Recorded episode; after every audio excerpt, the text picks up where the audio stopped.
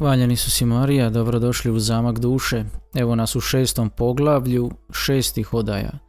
Terezija ovdje opisuje učinak molitve što je opisana u prethodnom poglavlju te po čemu će se razlučiti je li istinita ili se radi o prevari.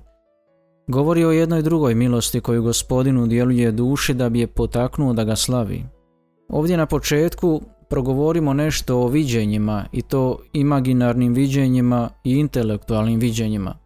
Imaginarna su viđenja ona koja izvodi u mašti ili sam Bog ili preko anđela, bilo na javi ili u snu. Tako se je Boži anđel ukazao i svetome Josipu više puta u snu, a sveta Terezija pripovijeda o više imaginarnih viđenja čovještva našega spasitelja, koje je imala u budnome stanju. Često ova viđenja prati intelektualno viđenje koje mu tumači značenje. Što je to intelektualno viđenje? Tako nazivamo ona viđenja u kojima razum zapaža duhovnu istinu bez osjetilnih forma. Tako je bilo, na primjer, viđenje presvetoga trojstva što ga imala sveta Terezija. Ova viđenja nastaju bilo priko ideja koja smo već stekli, samo što ih Bog sada sređuje ili preinačuje, ili bilo preko ulivenih oblika, koji bolje prikazuju božanske naravi nego li stečeni pojmovi. Kad kada su ta viđenja nejasna i očituje se samo prisutnost objekta. Drugi su put opet bistra, ali traju samo jedan čas. To je kao neko intuitivno gledanje koje ostavlja duboki utisak u duši. Ima viđenja koja su u sebi sastavljena u isto vrijeme od dvije ili tri vrste. Tako je bilo viđenje svetoga Pavla na putu u Damask.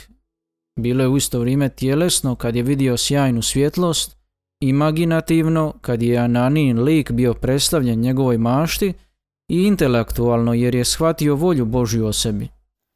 Po ovim uzvišenim milostima duša se ispunja tako živim željama da u potpunosti uživa onoga koji joj ih daje – te joj život postaje velika iako slasna muka. Živo želi umrijeti i sa suzama neprestano moli Boga da je uzme iz ovoga progonstva gdje joj je sve dosadno i umara je. Kad je u samoći, kuša neko olakšanje, ali brzo dođe ova muka i prati je posvuda, te ovaj leptirić ne uspijeva pronaći odmor koji bi potrajao. Budući da je duša puna ljubavi, Dosta je bilo kakva prigoda koja više raspaljuje taj oganj te uzrokuje da ponovno poleti. To objašnjava zašto su ushiti vrlo česti u ovim odajama, te nema sredstva da ih se izbjegne, pa ni kad se događaju javno. A zatim ottuda dolaze progonstva i prigovori.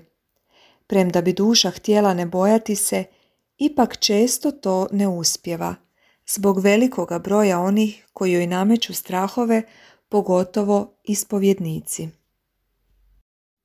Dok se s jedne strane čini da duša ima veliku sigurnost, pogotovo kad je sama s Bogom, s druge strane je u muci jer se boji da će je đavao prevariti tako da uvrijedi onoga koga toliko ljubi.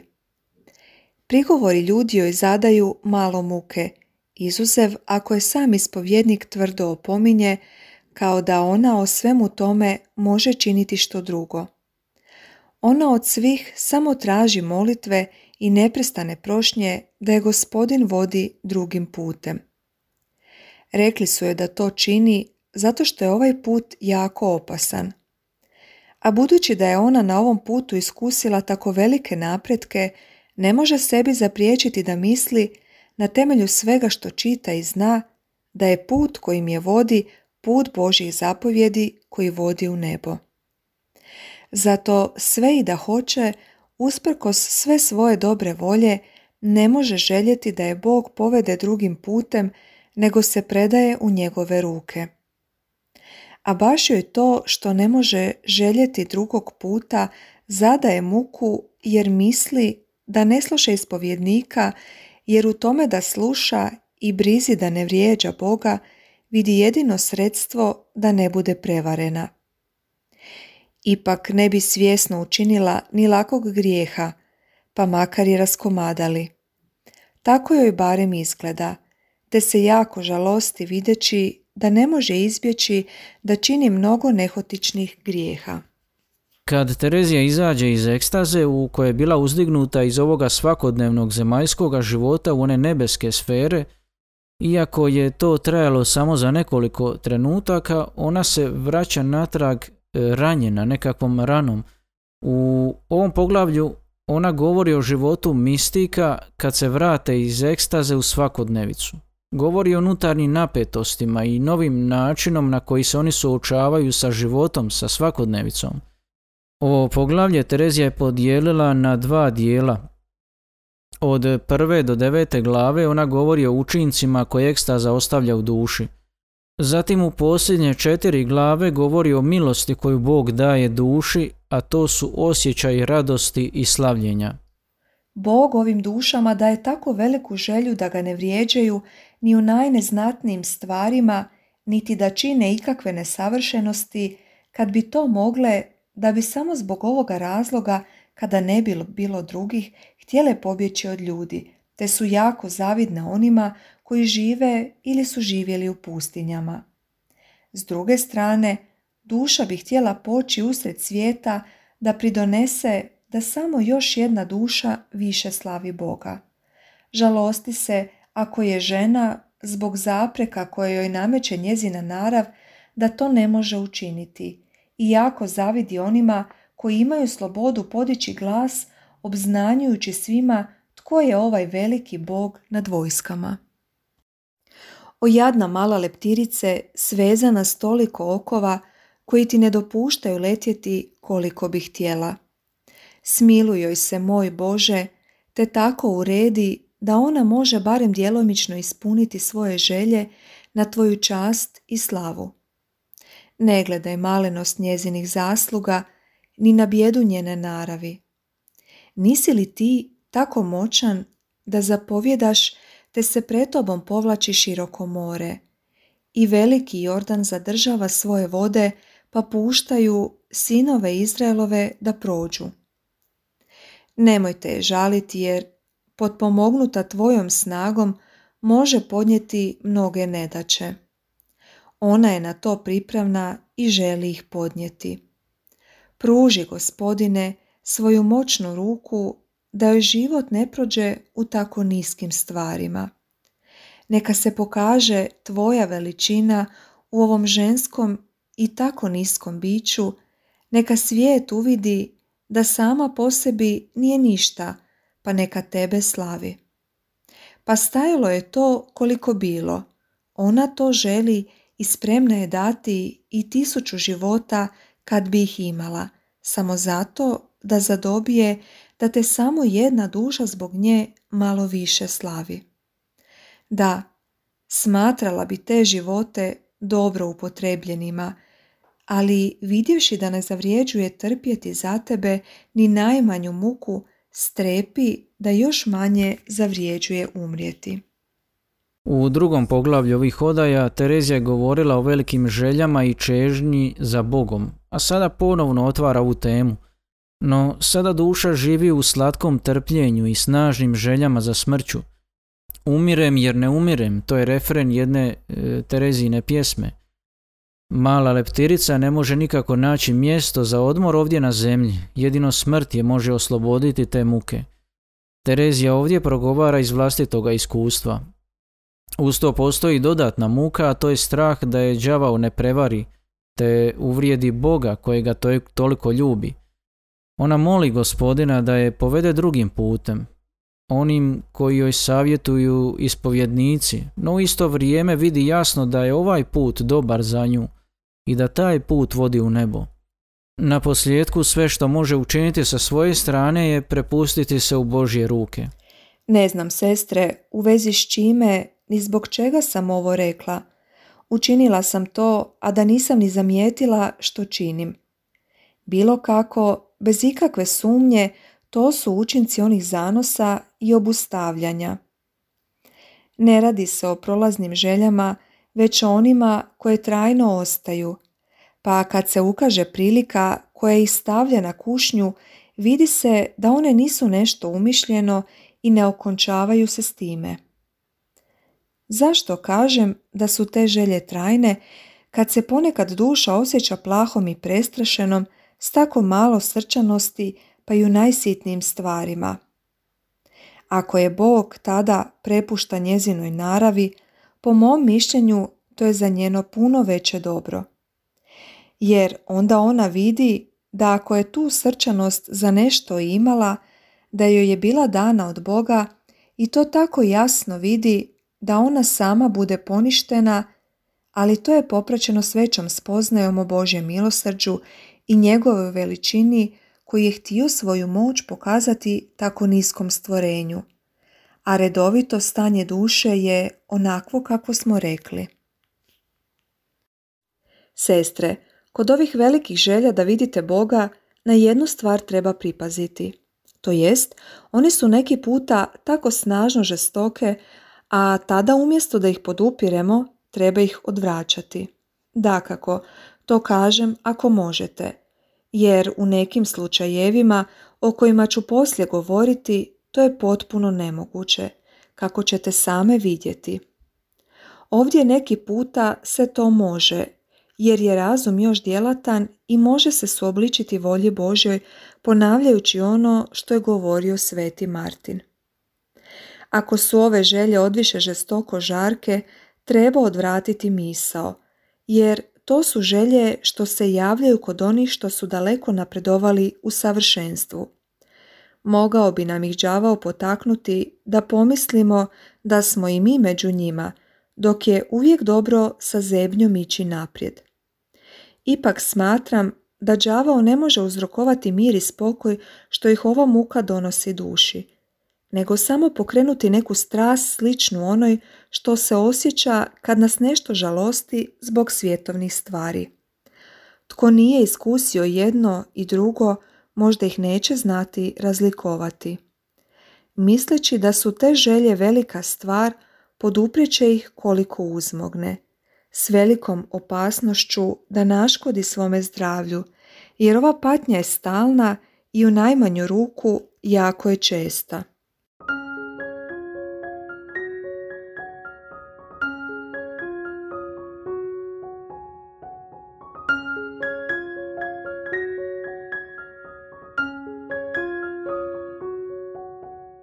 Velike želje za Bogom ne prolaze, nego ostaju i toliko pogađaju dušu da se mora rastresti, da ne misli na njih, ako je moguće. Terezija ovdje spominje svetoga Martina koji je rekao Gospodine, ako sam još potreban tvome puku, ne odbijam napora, budi volja tvoja. Ova muka ipak ne oduzima duši mir i spokoj, nego još uvećava taj mir. Kao što uvećava i želju da se vrši volja Božja, Nekada ove snažne e, želje i gorljivo pređu i u suze, a znak da su suze uzrokovanje od ove želje za Bogom i da su autentične je da donose mir, a ne nemir. Što se tiče ove čežnje za Bogom i suza, prepustimo Bogu neka daje što hoće. On najbolje zna što je za nas dobro, a mi moramo raditi na krepostima.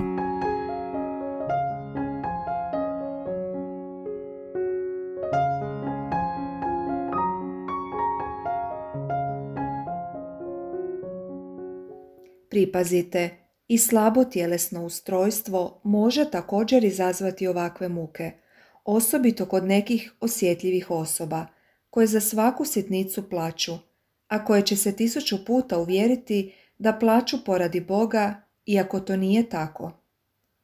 Kada se u nekom određenom trenutku dogodi da na svaku riječicu koju se čuje ili pomisli na Boga navali mnoštvo suza bez da im se može odoljeti, Može biti da se to događa zbog nekih raspoloženja koja su se nakupila u srcu, koja tome više doprinose nego li ljubav kojom se ljubi Boga.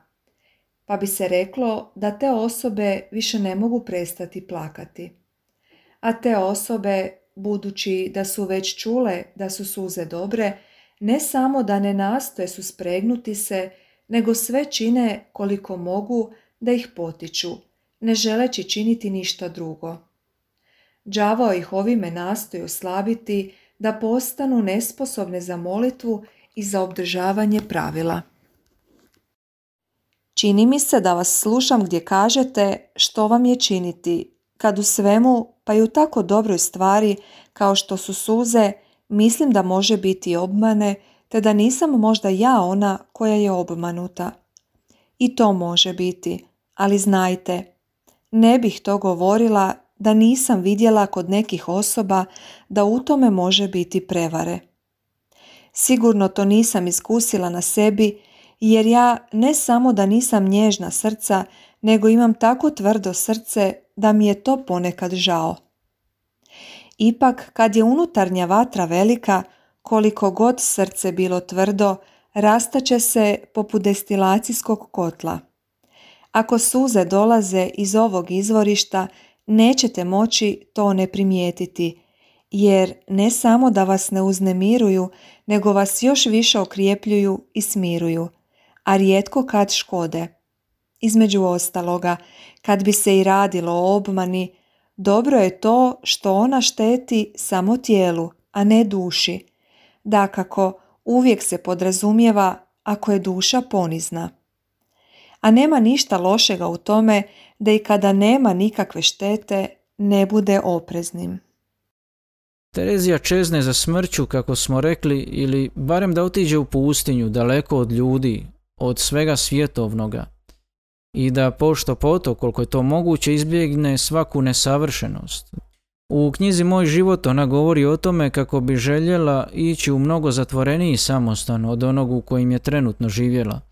No isto vrijeme želi ići usred svijeta da bi privoljela makar jednu dušu da više slavi Boga. Između te dvije stvari, dvije čežnje, se odvijao čitav njen život. Pogledajmo je samo kako putuje, osniva samostane, u kakve je sve poslove i polemike morala ulaziti. To je bilo sve samo ne pustinja. Nemojte misliti da je sve učinjeno zato što se puno plaće. Radije zdušno prionimo poslu i prakticirajmo kreposti jer to više donosi dobra našoj stvari. Neka dođu i suze kad nam ih Bog šalje, a ne činimo ništa da ih mi uzrokujemo. Naprotiv, što se manje budemo trudili oko njih, one će bolje natopiti našu suhu zemlju i pomoći će joj uvelike da urodi plodom, jer to je voda koja pada s neba, koja uspoređena s onom koju mi s mukom pronađemo u iskopini nema ništa zajedničko, naprotiv. Često ćemo se izmučiti kopajući, a nećemo pronaći ni lokvicu vode, a kamoli izvor vodu.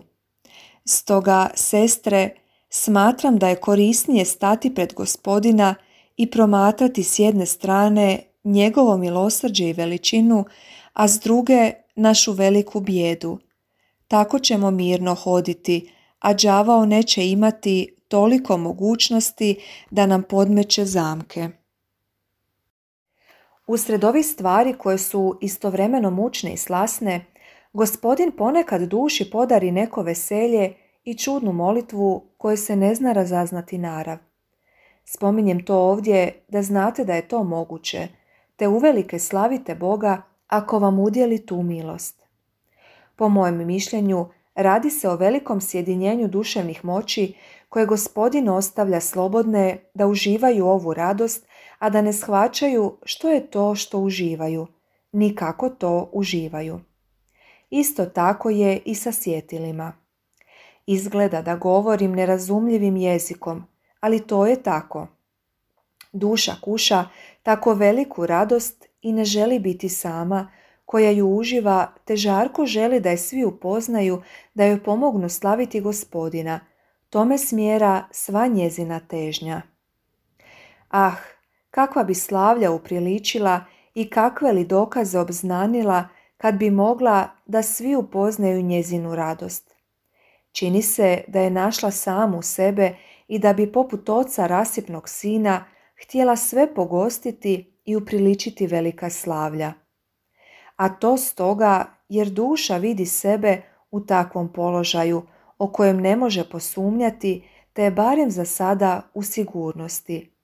A mislim da ima zato i razlog – jer je nemoguće da đavao uzrokuje takvu veliku unutarnju radost u najdubljoj nutrini duše i to s tolikim mirom da je sve potiče na slavljenje Boga. Pod naletom tako velikog žara radosti već je puno za dušu da može to prikrivati i nije joj baš lako šutjeti.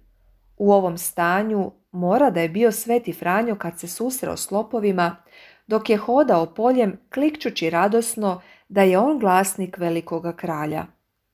A koliko se drugih svetaca povuklo u pustinju, poput svetog Franje, da bi kliktali pohvale svojemu Bogu. Ja sam jednoga upoznala po imenu. Frapetar Alkantarski, za koga smatram da je svet, budući da je takav bio njegov život.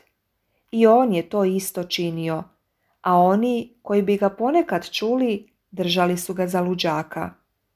Ah, svete li ludosti, sestre, kad bi je barem i nama svima Bog dao. Promotrite u međuvremenu milost koju vam je On udjelio time što je prihvatio da budete na ovom mjestu gdje će vas u slučaju da vam udijeli ovu milost i vi je pokažete radi ohrabriti, a ne kritizirati kao u svijetu. A što bi vam se dogodilo da se nalazite u svijetu u kome se tako malo kliče slavi Božjoj, te se ne treba čuditi da se takvi ogovaraju. Usred ovih mučnih, ali i slatkih iskustava gospodin duši daje dar slavljenja, dar radosti. I to je tema ova zadnja četiri broja ovoga poglavlja. Ovi osjećaji su kao eksplozije radosti unutar duše. Ovo je prvi put da Terezija piše o takvoj vrsti milosti. Ova vrsta radosti je toliko zahvaća da ne želi sama proživljavati to iskustvo, nego želi da i drugi s njom sve više slave i hvale Boga. Ovo što je sama iskusila nalazi i kod drugih svetaca, osobito kod svetog Franja Asiškog. Radost je e, jako bitan element njene karizme, koju ona sada želi ugraditi i u novoosnovane zajednice bosonogih karmeličanki i karmeličana. Terezija potiče sestre da radosno slave i hvale Boga i smatra da je ova molitva jako sigurna, no takvu radost o kojoj ona govori ne možemo sami proizvesti. Ona je Božji dar, ona je nadnaravna. Ah, nesretnih li vremena i bjednog li života u kojem sada živimo. Blago onima koje je zapala tako dobra sreća da se ne nalaze u svijetu.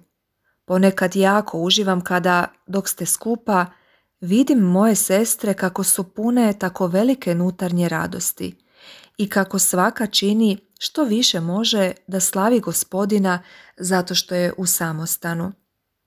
A sasvim jasno se vidi da ove pohvale potječu iz dna duše. Htjela bih sestre da to često činite jer ako jedna započne, preostale će slijediti. Za što bolje biste mogle koristiti vaš jezik kad ste skupa, nego za slavljenje Boga, jer imamo toliko razloga za to. Neka se gospodinu dostoji puno puta udjeliti nam ovu molitvu koja je tako sigurna i korisna. Mi je našim snagama ne možemo zadobiti jer je nadnaravna. Neki puta se može dogoditi da potraje cijeli jedan dan, tada duša nalikuje nekome tko je puno popio, ali ne toliko da bi mu bila oduzeta osjetila ili je pak poput kakva melankolično potištenog čovjeka koji nije posve izgubio razum, ali se ne oslobađa neke stvari koju mu je mašta utuvila u glavu, tako da nema onoga tko bi mu je izbio iz glave. Ove usporedbe su, dakako, vrlo nezgrapne za usporedbu sa tako dragocjenom stvari – ali moj um ne nalazi drugih, boljih. Ipak je tako. Užitak radosti preplavljuje dušu na takav način da ona zaboravi na sebe i na sve druge stvari, te ne zamjećuje niti uspjeva govoriti ni o čemu drugom osim onome što se odnosi na njenu radost, to jest na slavljenje Boga. Kćeri moje, sve pomozimo ovoj duši. Čemu želimo biti pametnije? Zar u svijetu možda ima većeg zadovoljstva od ovoga? I neka nam pomažu sva stvorenja u sve vijeke vijekova. Amen, amen, amen.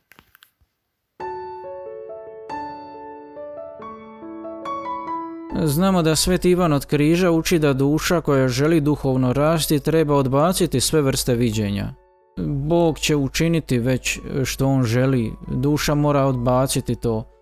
E, na poseban način džavao može imati utjecaje na dušu u osjetilnim ili tjelesnim viđenjima i imaginarnim viđenjima.